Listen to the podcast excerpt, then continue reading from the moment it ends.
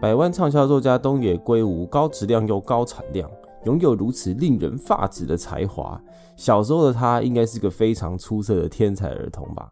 大家好，我是费仔啊，今天我们就要来聊这个著名畅销作家东野圭吾的童年。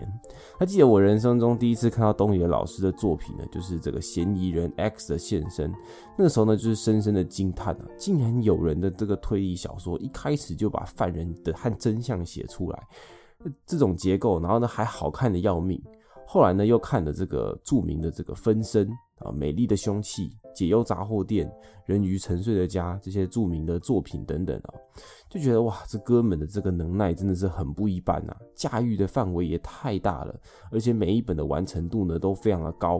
虽然呢评价一定是褒贬不一嘛，但是呢都有一定的水平，几乎没有写出什么翻车之作。那么在多年的时候呢，呃，多年前我在书店看到了有一本书，那也就是今天呢我们要来聊的这本书。当年我们就是一群蠢蛋。看到这本书的时候呢，就是在说，哎，这本书是在讲他的童年还有青春时代，那我就非常有兴趣啊。好像很多作家呢，就是出书一阵子之后，就已经会呃出一两本这种关于自己自传性的书籍。那么我先直接来讲，就是我看完这本书直接的观感好了。这本书呢非常的好看，而且超级好笑，很闹。然后呢，我觉得呢风格算是那种朴实中带了一点干话。其实蛮出乎意料的，不太像我之前印象中的这个贵物老师会写的这种风格。那跟这本书呢走过他一遍的这个少年时代，会很惊讶一件事情，就是呢证明才华横溢的大作家给我的感觉是，他其实在年少的时候是有一点那种懒惰懒惰的，甚至还有点平庸的感觉，就是很讶异啊，他竟然是一个这么朴实，然后这么平庸的一个人。那他的校园生活呢，也和我预期的这个好像不太一样啊。觉得日本的校园其实也是很劲爆的。那么我自己个人最好奇的，当然呢，就是龟吾老师小时候的这个启蒙时期。毕竟是一个这么有才华、什么都能够写的一个作家，是不是有什么作品啊，让他可以从小呢就爱上？我很想知道他在当中的这个关键。那么首先我们就来聊这一篇哦。他在本书中呢，第一篇呢，呃，其中一篇呢叫做《阅读的乐趣，被迫阅读的痛苦》，就是呢。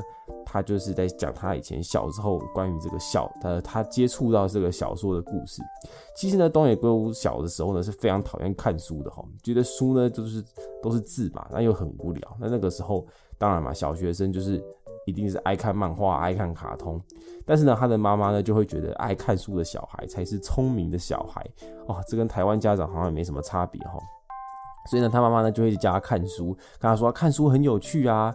那可以理解主人翁的心情啊，一下子很兴奋，一下子心脏蹦蹦跳，很有趣哦。然后呢，他就不想理他妈妈，就跑去看《原子小金刚》跟《铁人二十八》。后来呢，他妈妈呢就给他一本书呢，叫做《龙龙与忠狗》，是一本这个童话故事书。他看完之后呢，他就只记得这本书就是在讲一个可怜的少年，有一只很爱他的狗。然后呢，什么好事都没有发生的时候呢，就已经说死了。然后呢，他看完之后，他就更定、更加认定书真的是非常郁闷的存在。这个文字的数量本身就已经够让人郁闷的，这内容呢还这么悲哀。那后来呢，他妈妈想一想，就觉得哎，还是看看伟人传记好了。伟人传记应该是不错的，就给他了一本这个伽利略的传记给他。然后呢，他看完之后呢，他的心得就是哦，科学才是最伟大的。相比起来，其他学问呢都是屁。他他真的是这样写的哈。然后呢，他觉得相比起来呢，这个文学也是没有什么用的一种学问。那文学就是在看书，所以我也不要看书这样子。但是呢，他妈妈呢还是不死心呢。后来呢，他妈妈做了一件很屌的事情，就是呢，他因缘际会之下跟他的老师就是串通好，然后呢，他竟然让这个东野老师这个 让东野老师去。参加一个这个比赛，那这个比赛就是我们很熟悉的那种读书心得比赛，就是呢学校呢会给他们一本这个指定的书籍，然后写心得。那那个时候呢，这个东野老师被分配到的一本书，就是指定的书籍，叫做《大藏永长》啊。这本书呢是一个个人传记哦。这个大藏永长是一个在江户到明治时期以这个农业政策立下功劳的一个人。那很明显，这本书对于一个沉迷这个咸蛋超人的超人力霸王的小孩子来说，绝对是超级无聊的嘛，这听起来就超 boring 的。然后呢，他就开始摆烂不写，直到截稿的时间到，他就勉强翻开了几页，然后呢就挤了一点这个这个书的大纲啊，就是写一写之后呢，他就痛苦的自首说，呃，我其实没有把书看完。那老师呢也没有办法就放过他了。后来他妈妈呢看到这样子还不成功啊，就就就就放弃，逼迫他成为这个聪明的少年。结果呢，想不到事情呢竟然有了惊人的发展哦。有一天呢，他的姐姐带回来了一本由这个小元丰写的小说，叫做《阿基米德借刀杀人》。那本书呢是一个这个推理小说，然后他竟然顺利的看完了，但是呢，他还是没有特别有兴趣。后来呢，他就很好奇，诶，他姐姐有没有其他的推理小说啊？所以呢，他就跑去呢他姐姐的房间，就从书架上看到了几本，他就抽了几本由这个松本清张写的推理小说。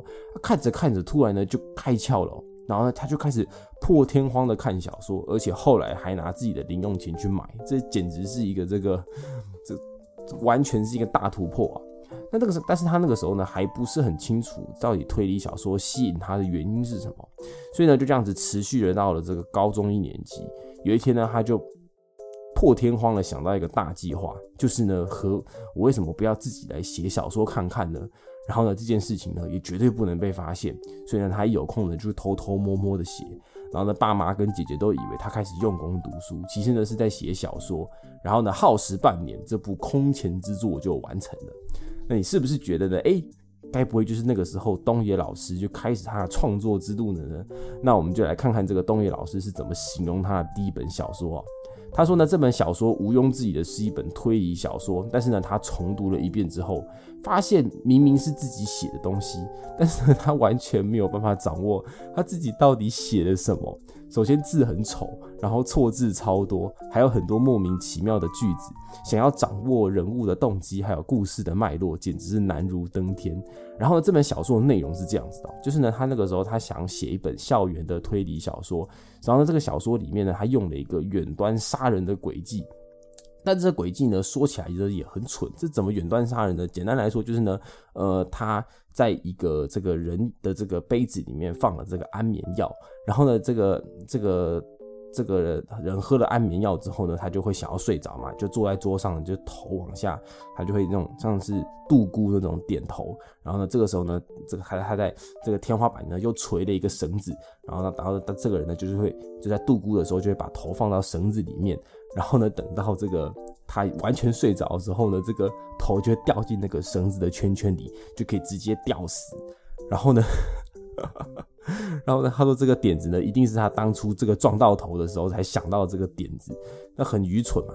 但是呢，他那个时候他觉得这是一个惊世骇人的大作，这这个点子实在是太棒了啊！看来这个后来呢。他这个他这个这本小说呢，他就非常的开心呐。写完这本小说之后，后来呢，他他又写另外一本。然后总而言之，就是呃，当他到了这个高中的时候呢，他决定把这个小说呢，这个拿去给他的同学看。然后呢，他就他就把这个小说呢，给了一个他很喜欢。看推理小说的这个同学看，然后说可不可以呢，请你帮我看一下，然后顺便写一个心得。然后从那一天开始，他就发现这个同学开始躲着他，他他要去找他讲话的时候，那个同学就会找借口跑走。直到有一天，他终于堵到他了，那个同学就把一叠这个心得交在他的手上，然后跑走了。然后他满怀期待打开那个心得，发现这篇心得只写了大概一半的故事大纲，然后后面写了一句对不起。哎呀，看来这个天赋异禀的畅销作家，真的也不是一天造成的。那我觉得厉害的小说家，其实呢。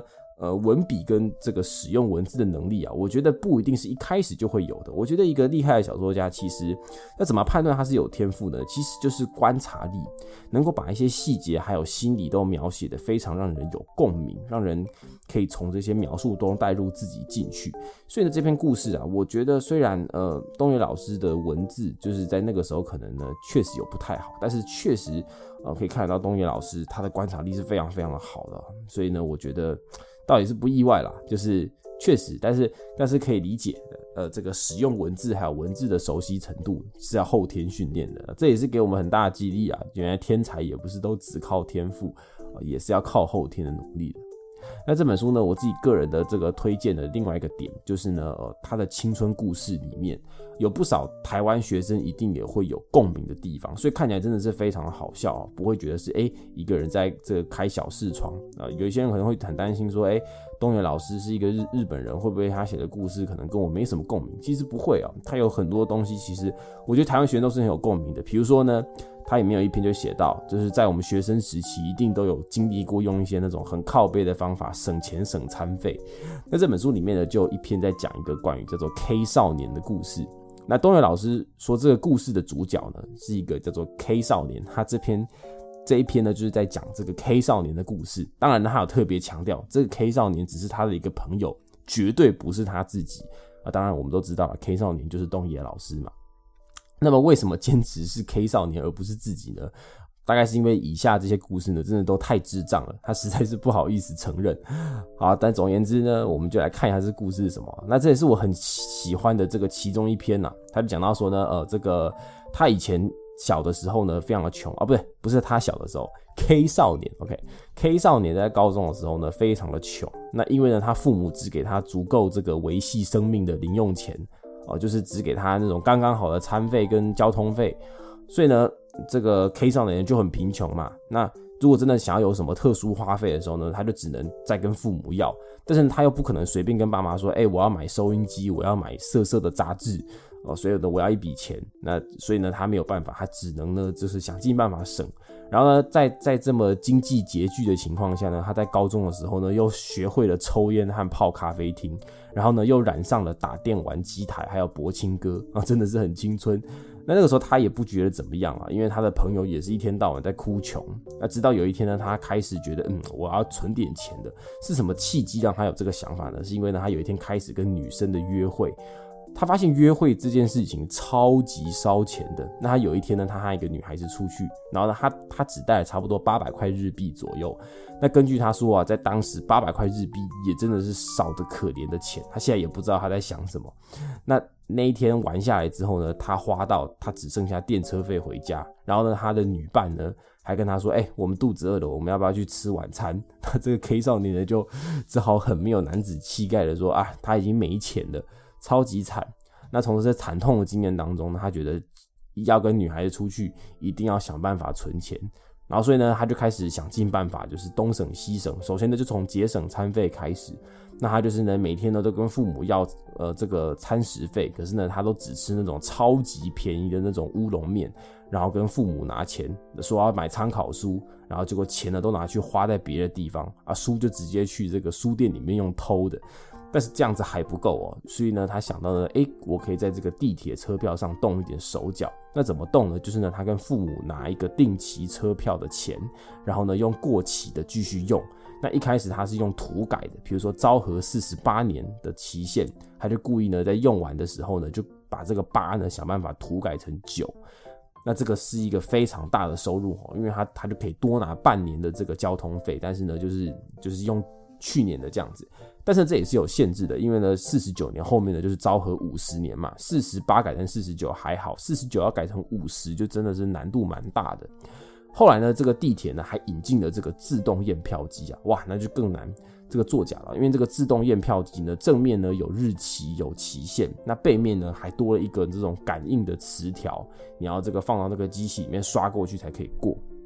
但是呢，他还是没有放弃动脑，所以呢，他就想到了一个大胆的省钱法，就是呢，那个时候的这个收票亭还是有两种收票亭，一种是呃机台刷过去的，一种呢是人工验票，所以呢，他就买了一张，他就跟同学呃一起合买一张车票，然后剪刀石头布，呃，然后呢，接下来呢，他们就把这个这张车票呢。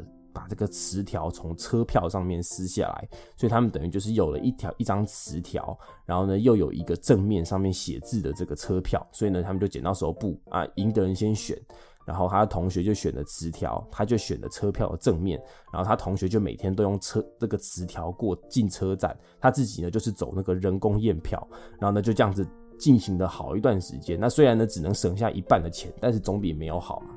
后来呢，事情的结果就是呢，他同学有一次这个磁条不小心卡在这个收票机里面，然后呢就 就被发现了。那他没有讲他后面怎么样了，他就说最后特别告诉大家，K 少年真的不是我，只是我的一个朋友，真的不是我这样子。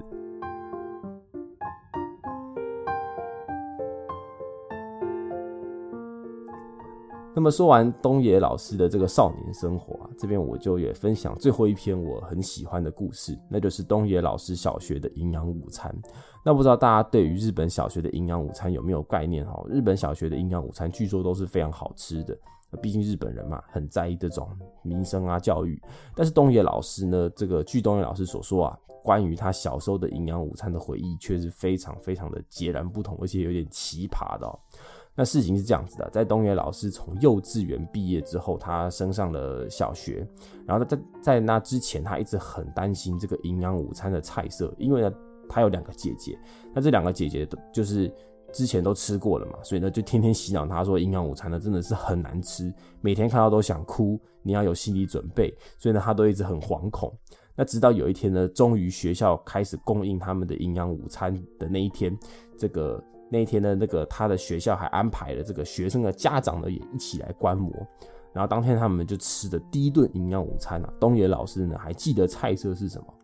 那这个菜色是这样子，有两个面包，一块这个乳马林，就是那个人造奶油啦，然后一碗蔬菜汤，一碟罐头的橘子，还有牛奶。然后他吃完之后呢，觉得诶，虽然谈不上美味，但是好像也不难吃，营养也。勉强均衡，所以呢，他他们回家之后呢，就跟他姐姐说：“哎，还好，还可以接受啦。”结果呢，他姐姐就冷冷的一笑：“呵呵呵，你太天真了。”果然呢，隔天的菜色与当天截然不同，因为第二天家长已经不去学校了。那接下来的食物呢，只能用夸张两个字来形容。为什么？面包又湿又塌，蔬菜汤是冷的，还有一股这个草腥味。然后呢，橘子变成了这个竹轮，又咸又硬。然后呢，牛奶是最夸张的，从白色变成了浅咖啡色，而不是咖啡牛奶哦，就是有可能是有一点变质。然后呢，后来东野老师说状况呢持续的恶化，就是呢他们后来的牛奶每天呢都有一股臭味，餐具呢和餐盘还会粘着前一天的污垢，还会有发霉的状况。然后呢，另外呢他曾经从汤里面捞出一只还在动的蚯蚓。后来呢他们的午餐呢就几乎。会吃的就只剩下面包，但是呢又常常吃不完，就会把面包带回家。但是呢面包放到书包里面又会忘记拿出来，然后久了之后书包里面就会有一大堆又臭又扁的面包。然后呢东岳老师说呢，他的一个邻居老头子还特别爱吃他带回来的那种压扁的面包，天天都会跑去找他要，真的超恶的。那对东岳老师来说啊，他以前的营养午餐时光根本就是制造剩饭的时光，大家呢都不太吃学校的营养午餐。然后呢，一直到中午过后，学校呢就会联系养猪的业者来回收厨余。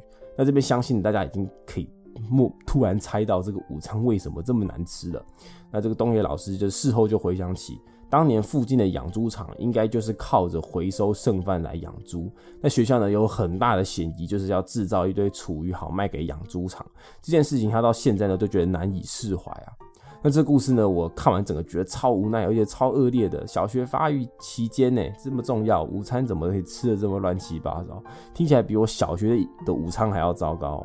我自己是很大时候才领悟到，营养午餐的意思其实不是午餐很有营养，是午餐的营养。能勉强满足小孩的营养需求，这是营养午餐的意思哦。那台湾的营养午餐品质也是很不怎么样啊。不过当时一个人一餐才五十块吧，我记得，确实也是很有限啊。但这个故事呢，真的是只能说超出了我的理解。原来以前的日本小学这么黑暗哦，但现在应该是有好很多啦。不过如果有吃过这个日本小学午餐的同学呢，欢迎在下方留言跟我讲一下，我也是蛮好奇的。啊，那么这本书呢，我真的是很推荐。虽然现在好像已经绝版了，但是二手书或电子书应该都还有机会可以再看到。这本书我真的是边笑边看完的。想不到东野老师呢，还有这么崩坏的一面。那每个人呢，都一定有青春的愚蠢回忆。童年既然已经度过，现在的我们就更加要努力向前。那么今天的说书呢，就到这边。如果你有想法的话，一定要在你的平台留言帮我评论，演算法才会推荐，我也才有办法知道你的想法哦。那谢谢大家，我是废宅，我们就下次再见，拜拜。